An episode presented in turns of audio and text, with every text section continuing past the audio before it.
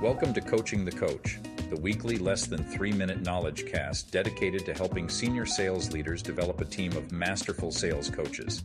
I'm John Hoskins, author and founder of Level 5 Selling. In today's episode, we'll explore why in group presentations, talking with the group is more effective than talking at the group. While most successful salespeople are relatively good at interacting with single individuals and avoiding the spray and pray methods of selling, as soon as they meet with multiple people, the train jumps off the track.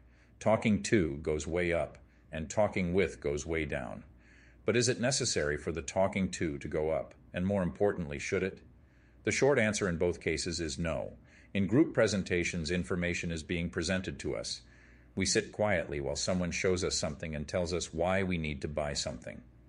Often the presenter uses phrases like, it's critical, or the research clearly shows, to make the listener convinced of the importance of what is being presented. What's the core problem with this approach?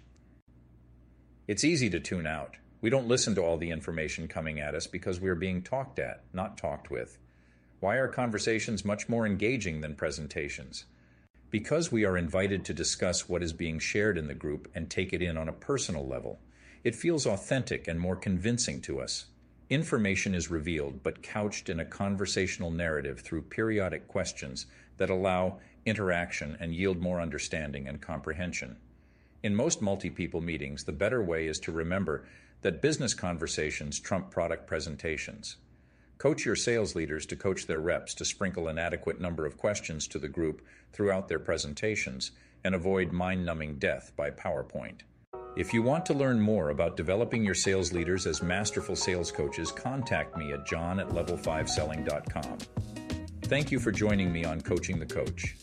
If you enjoyed today's Knowledge Cast, please hit the like button or comment below and follow me on LinkedIn. You can subscribe on Apple Podcasts or Spotify to not miss an episode.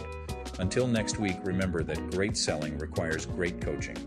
Thank you for listening to Coaching the Coach.